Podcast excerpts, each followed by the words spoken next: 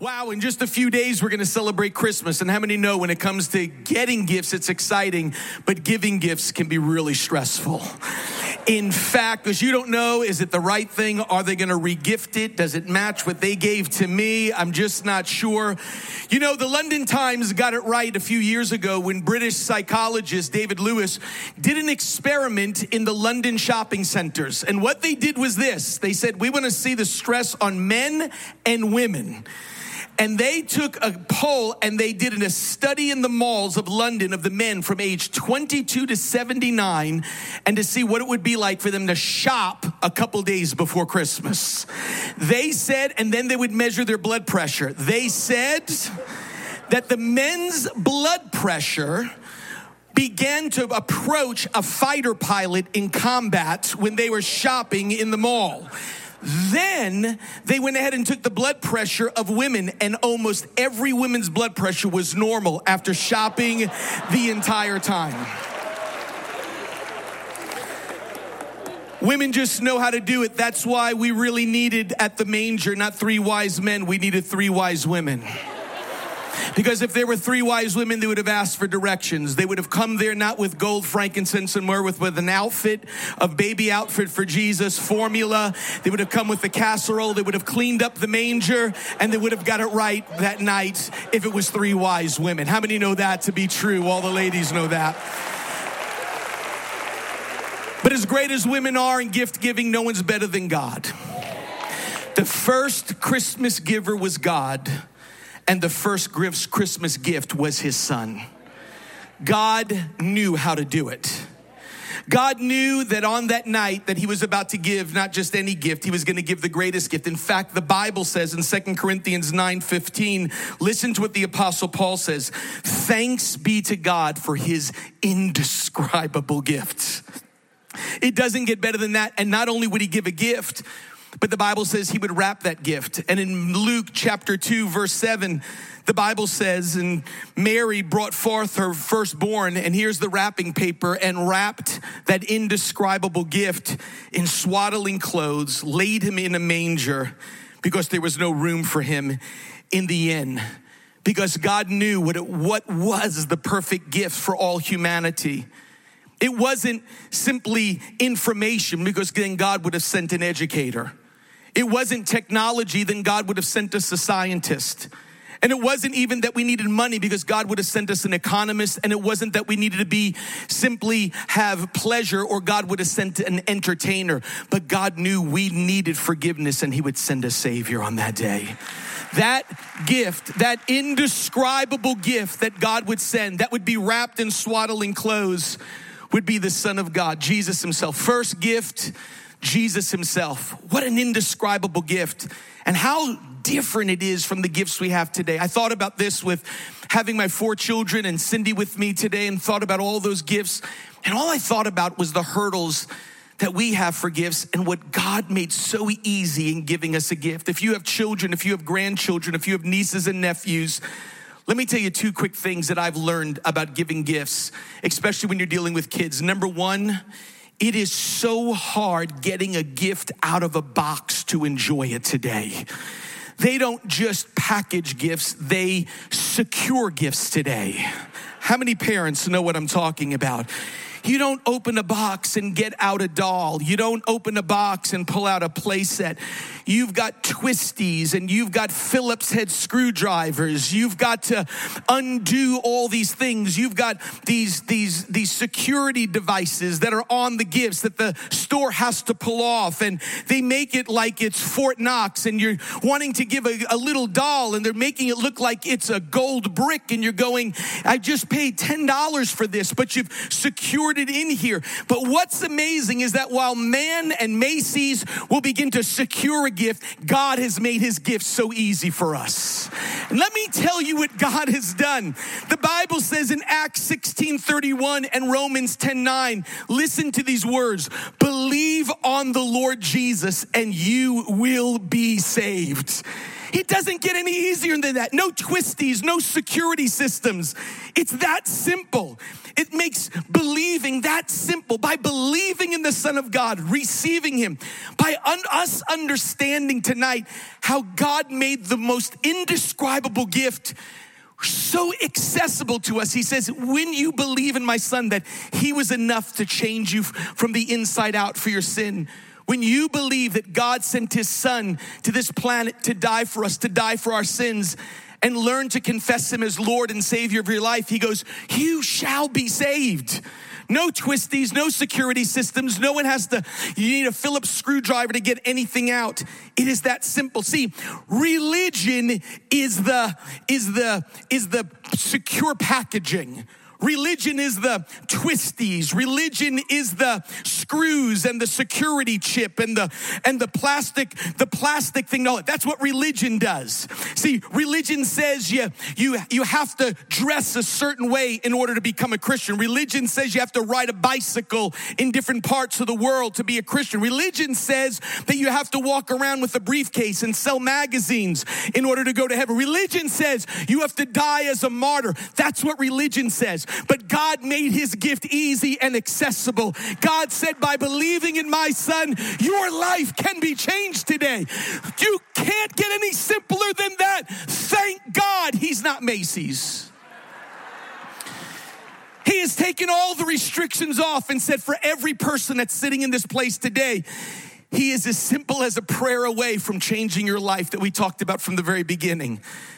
But let me just finish with this before we hear our finale tonight. The second thing that I realized was this I was reading the new letters that Santa gets from children today, much different than we, when we used to send a letter to Santa. I was reading just the updated version. One version said this Dear Santa, text my dad, he has my Christmas list. Some kids come with an attitude. I was reading, Bobby said, Dear Santa, if there's not a pony this year, there will be consequences. But Cindy was my favorite. This is what she said Hey, dear Santa, if you're bringing presents, don't forget the batteries. Not only does God make the gift easy, but let me just say this to you today is this is a gift with power included. It is as if every toy store has made a deal with Duracell that when you come up to the cash register, you have to buy batteries. What, what's the use of getting a remote control for a drone if you don't have the batteries to run it? What's the use of having a joystick for Wii if there's no batteries to so you can play it? What's the use of having a gift if it needs batteries? If it doesn't have the power, it doesn't work. But the greatest thing is this, when God gave a gift, he included the power with it.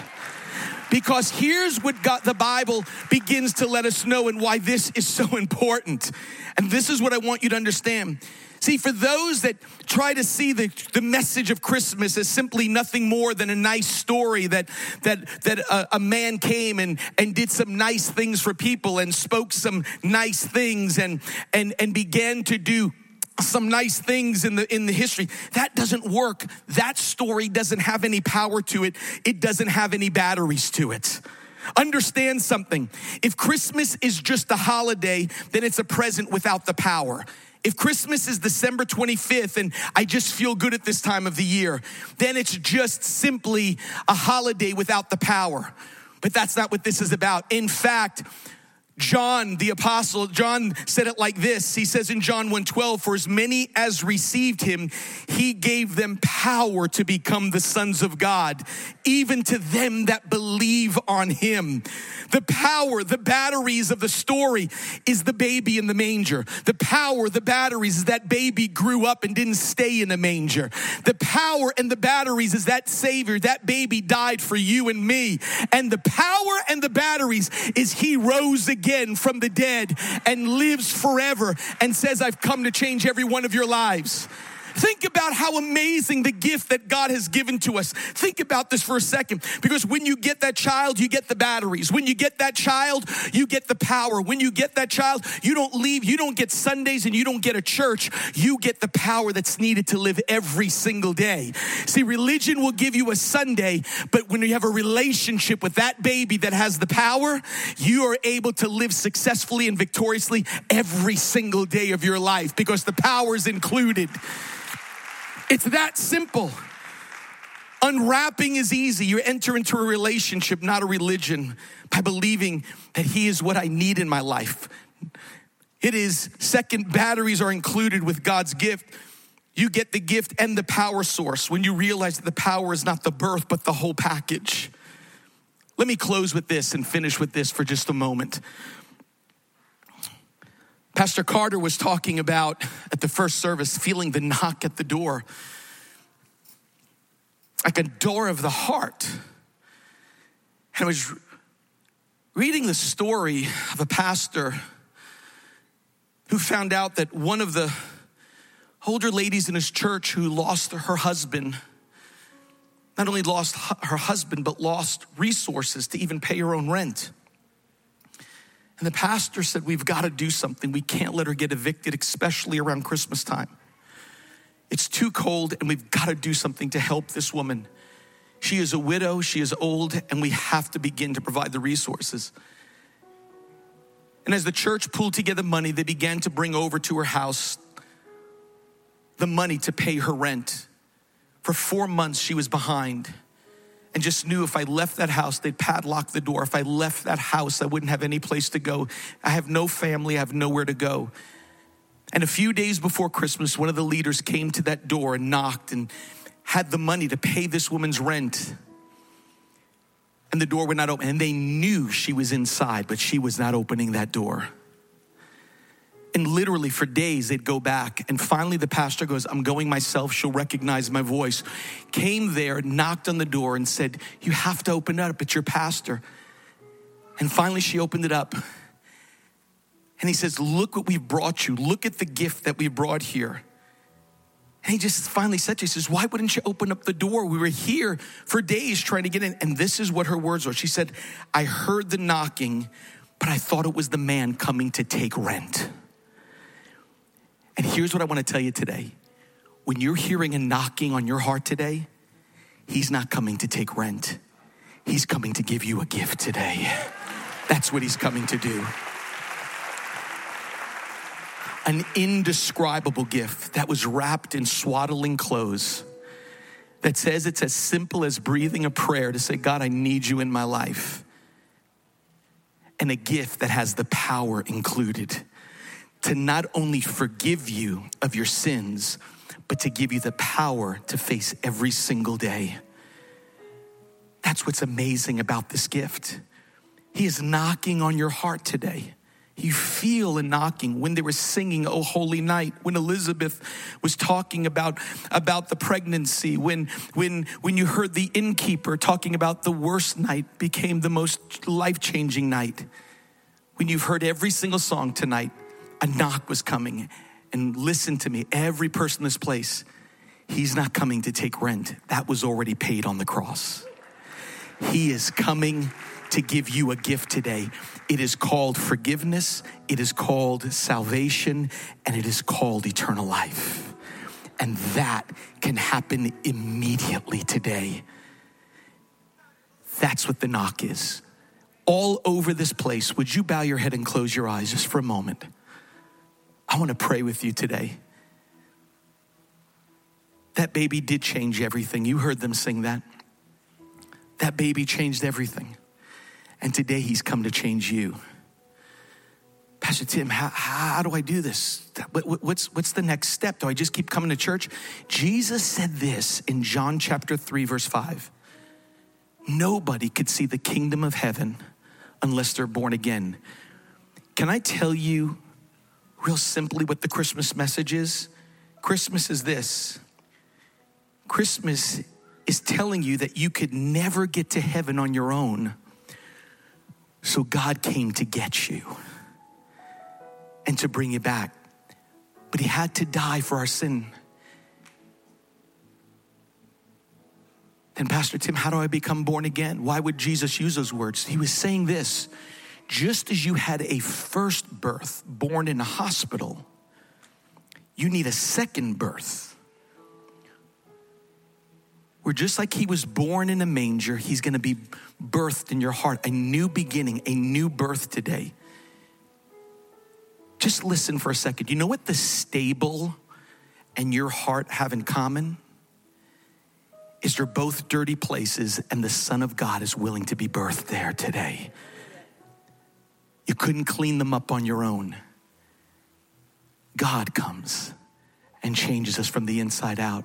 Then how does that happen, Pastor Tim? It's it's as simple as ABC. A, I admit that I'm a sinner, that I can't fix myself with a priest or a pastor or a rabbi. I can't fix myself with a promise or a program. I can't fix myself. I, I thought I was christened or baptized. I thought I took communion. I thought I went to church. I thought I was a good person. All those things are great. But if that if that was the way to get to heaven, then God wouldn't have had to send his son, but he did send his son. Christmas is God going, I want them to be with me forever, so I've got to go on a mission to rescue them. And B, believing that literally, here it is, it's that simple believing that Jesus died for me, for my sin. He died a death I should have died because he lived a life I couldn't live to give me a reward that I didn't even deserve. And C, confessing him as Lord to say, You're in charge now. You don't just get Sundays, an hour a week, you get every day. You're in charge now. And with every head bowed and every eye closed, you feel the knocking. God is standing out there with a gift, not for rent, with a gift salvation, forgiveness, and eternal life. And if you're here today, I want us to pray in the balcony on this main floor with every head bowed and every eye closed. If you're here today, maybe somebody brought you. Maybe this is your first time in the church. Maybe, maybe you were here at the 10 and you had to come back and see the same production at the three.